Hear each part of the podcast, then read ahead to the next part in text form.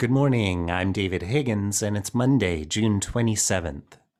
This is CQ Roll Call's morning briefing, and here are the top three headlines you need to start the day.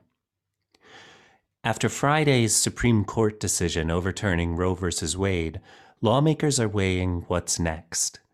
Democrats have floated options such as abolishing the Senate filibuster, codifying Roe v. Wade, expanding the Supreme Court, and ratifying the Equal Rights Amendment. And Republicans have floated various federal bans on abortion, be it after 15 weeks of pregnancy, once a heartbeat is detected, or simply outright prohibition altogether. Advocates on both sides expect uncertainty ahead in the courts. Next, this is a committee work week in the House, and fiscal 2023 spending markups continue. The full House Appropriations Committee approved six of the 12 spending bills last week, and now it's set to approve the remaining six this week.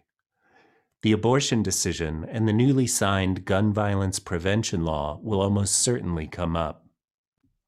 And finally, Lawmakers in both parties are signaling that Turkish President Recep Tayyip Erdogan should not expect them to sweeten the pot, as he seeks concessions in return for dropping his objections to Sweden and Finland joining NATO.